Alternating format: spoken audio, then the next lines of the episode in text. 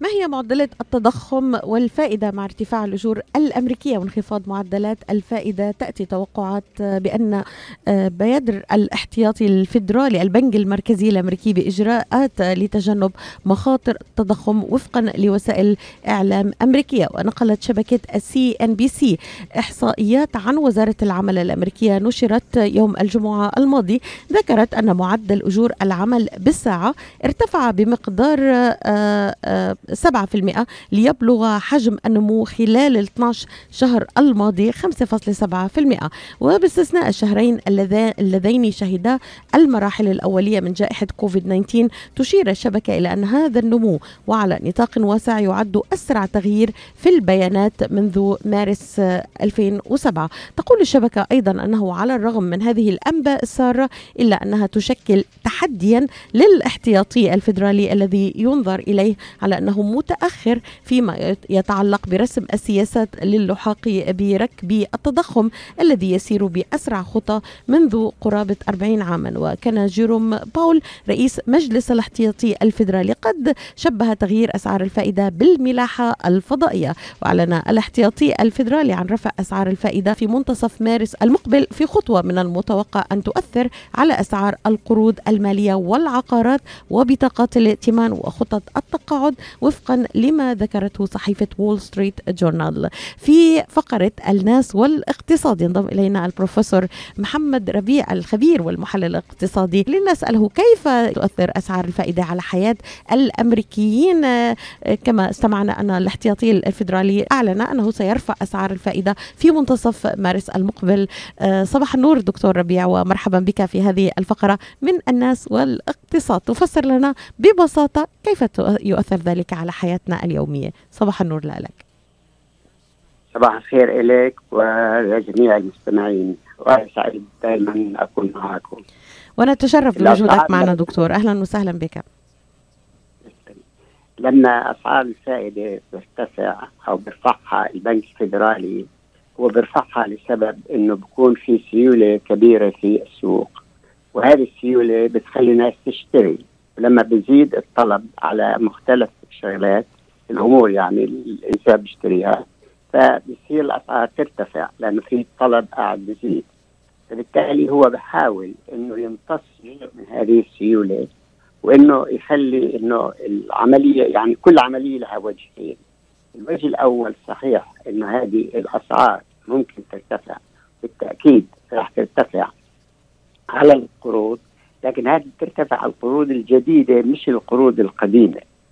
يعني إذا تذكرنا شو اللي صار في الأزمة الماليه اللي حصلت سنة 2008 2009 اللي حصل أو آخر 2007 بدأت هي أزمة العقارات إنه كانت الجهات المقرضة شركات الإقراض المختلفة أعطت للناس قروض لمدة ثلاث سنين وبعد ثلاث سنين بتكون حرة بتقدر هي ترفع أسعار الفائدة.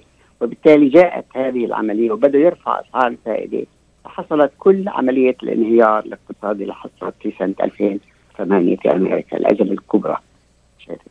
لكن دكتور القروض اللي بخدها نعم دكتور. لكن يعني القروض اللي بخد تفضل. تفضل. أكمل دكتور. تفضل حضرتك. لكن القروض اللي بكون الناس ماخذينها على 10 أو 15 20 30 سنة هذه لا تتغير لأنه تبقى كما هي، اذا هذا ناحيه لا يؤثر ارتفاع سعر الفائدة على هذه القروض. وثانية أنا ما بعتقد إنه راح يأثر على ارتفاع اللي هو الكريدت كارد. يعني ليش؟ لأنه أصلا هم بياخذوا حوالي 30% بالتالي صحيح جدا يعني ناقصين السقف يعني هو تتراوح من 15 ل 30% يعني الأسعار الفائد على القروض على الكريدت كاردز يعني إذا كان في شيء اسمه ربا في التاريخ هذا اسوء شيء اسوء أنواع الربا اللي بتعمل ال credit cards وهذا كل البنوك اللي بتطلعوا بتاخذ الفلوس هذه. النقطة الأخرى الوجه الآخر إنه ممكن لما ترتفع أسعار الفائدة إنه الناس اللي عندها بعض الفلوس تقول بدل ما أنا أصرفها إني أشتري فيها سندات حكومية وأستثمر للمستقبل. لأنه كمان أسعار السندات يعني الأرباح على السندات ترتفع مع ارتفاع سعر الفائدة اللي بيقرره البنك الفيدرالي. لهذا السبب بيصير في نوع من الاستثمار في هذه السندات وبتقل السيولة أيضا. يعني في عندك هدول الوجهين الآن هم اللي بيشتغلوا في آن واحد. وجه بيزيد سعر الفائدة على اللي عايز يشتري وجه ثاني بيزيد سعر الفائدة الدخل تبعه للي بيشتري government bonds اللي هي السندات الحكوميه إذا لماذا هذا التخوف؟ يعني بحسب صحيفة ذا ايكونومست في تحليل دكتور قالوا أنه في مخاوف من أن الاحتياطي الفدرالي تاه عن طريقه. وإن ويبدو أنه بصدد إجراء تغيير فوري من خلال تضييق السياسات المالية بصورة جذرية وفو وفورية. ولو كانوا في مكانه لا يعني انتظروا حتى الخريف. نفس الانتقادات واجهها الاحتياطي الفدرالي من أكبر بنوك البنوك والشركات الأمريكية على رأسها بانك اوف أمريكا ومديره المسؤول عن الأبحاث الاقتصادية إيثان هاريس الذي قال في حديث مع الصحفيين يوم الاثنين الماضي لو كنت مكان رئيس مجلس الاحتياطي الفدرالي لرفعت أسعار الفائدة أيضا في الخريف عندما آه، تلاحظ ارتفاعا كبيرا وبشكل واسع آه، ويبدأ تأثيره على الأجور فإنك قد تخلفت وأصبحت بعيد المنحنى ويجب عليك أن تتحرك. كيف ترد دكتور؟ لماذا هذا الانتقادات للفدرالي الأمريكي بأن التوقيت غير مناسب حاليا لرفع أسعار الفائدة؟ هو اللي أنا بعتقد التعليق كما سمعته منك هو مش غير مناسب هو متأخر. لازم إنه يكون يعني قام في الاتحاد الفدرالي أو يعني البنك المركزي قبل هيك وهذا صحيح. اللي حدث إنه اللي حصل إنه هم اشتروا كثير من سندات الشركات اللي كانت تقريبا راح تفلس. اشتروها ودفعوا بلايين يعني trillions مش billions trillions of dollar البنك الفدرالي حطها في السوق. هذه الفلوس عشان ينقذ الشركات لما إجت الجائحة وبدأ الاقتصاد يتراجع. وبالتالي هو حاول ينقذ الشركات. اذا هو كل عملية زي ما قلت أنا لها وجهين وجه إنه أنت حاولت تنقذ هذه الشركات. الوجه الآخر إنه زدت السيولة في في, في البلاد. وبالتالي زيود السيولة بيؤدي إلى هذا النوع من التضخم. ولولا موجود عندنا اللي هو الكازينو اللي أنا بسميه ال stock market هو كازينو أنا أطلقت عليه هذا الاسم. كتاب طلع سنة 92 مش من اليوم. نعم. هذا الكازينو لو ما عندنا هذا الكازينو كان خرب الاقتصاد. لكن هم الآن عشان هيك الناس بيقول لك بينهار سوق المال بقول لهم لا ما راح ينهار لأنه هذا كازينو شغال الآن. ما عادش الإنسان بروح بيشتري أسهم في شركات وبستنى لآخر السنة عشان تجي الأرباح زي ما كان أيام ما إحنا كنا لما كنا شباب. هيك الاستثمار السوق المالي. الآن بيشتري وببيع على توقعات الأسهم راح ترتفع ولا راح تنزل. وبالتالي هذا الكذب طالع نازل. دكتور يعني دكتور آه، آه، أشرت حضرتك إلى بطاقات الائتمان يعني آه، هناك رأي يقول هي ليست ثابتة كالقروض وممكن أن ارتفاع أسعار الفائدة قد يؤثر على الدفعات الشهرية القليلة مما قد يحول دون القدرة على سداد الديون يعني هناك من يرى أنه سيؤثر على الكريدت كارد بطاقات الائتمان لأنها ليست ثابتة كالقروض مثلا. حضرتك أشرت إنه أصحاب البيوت يعني اللي أخذين البيوت من زمان ما حيأثر عليهم ما حترتفع الفائدة عليهم. لكن من يشتري البيت طبعا عندما يرفعوا الفائدة سيكون هناك تأثير مباشر على ملاك البيوت الجدد. أيضا هناك من يرى أنه سيؤثر على بطاقات الائتمان كما أشرت. طيب كيف ترد دكتور سريعا من فضلك؟ النقطة الأولى صحيحة بالنسبة للي عايز يشتري بيت. سعر الفائدة كان موجود مثلا قبل ست أشهر ما راح يكون هو نفسه راح يكون أعلى. هذا المشتري الجديد راح يدفع شيء أكثر شوية مش كثير يعني.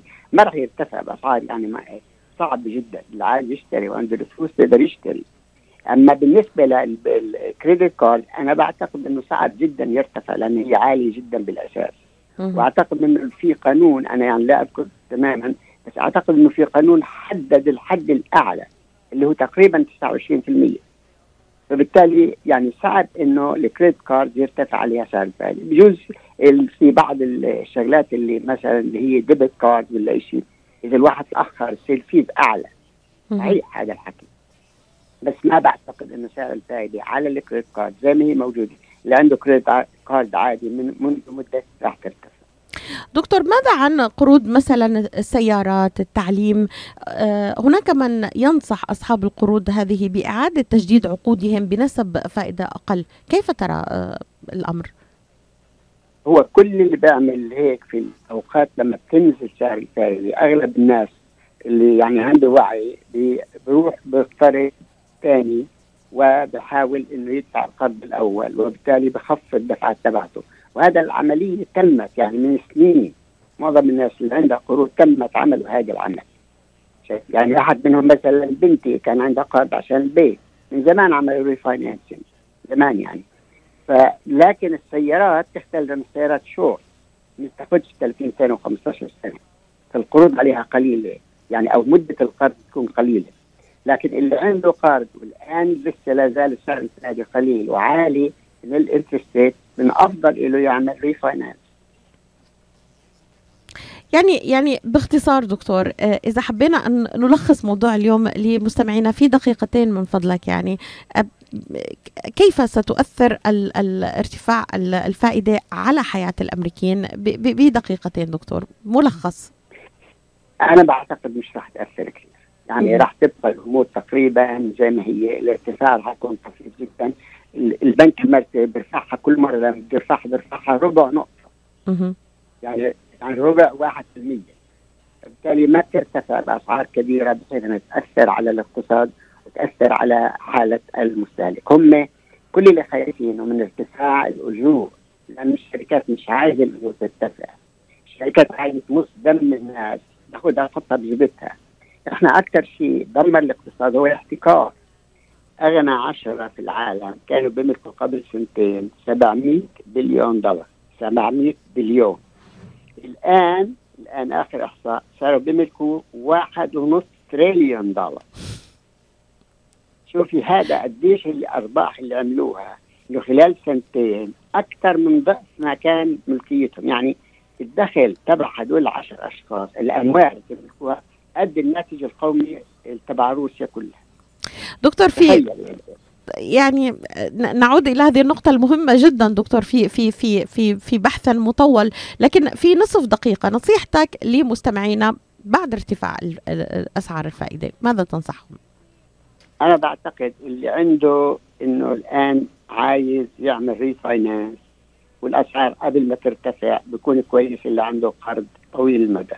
لكن إذا كان عنده عن ال refinance أو السعر قليل يبقى زي ما هو ما يغير ولا. يعني خرب حياته بالمرة. لأنه لأنه إذا بدهم يطلعوا ممكن يخلوه أيضا بيقدروا يحطوا فيه. دائما يكونوا حريصين إنه ما في نقطة في أي شيء بيعملوه تقول إنه إذا ارتفع الأسعار هم كمان بحق يرفعوا السعر. هذه أهم نقطة لازم الكونسيومر يكون حريص عليها. شكرا لك. العقد اللي بصفه. شكرا لك بروفيسور محمد ربيع آه، من واشنطن. كنت معنا مباشرة الخبير والمحلل الاقتصادي وموضوعنا هذا الصباح. كيف ستؤثر أسعار الفائدة على حياة الأمريكيين؟ شكرا لك. وبهذا نأتي إلى نهاية برنامجنا لهذا اليوم. لا تنسوا آه، استماع إلى الإعادة في تمام الخامسة إلى السادسة مساء. شكرا لكم. إلى اللقاء.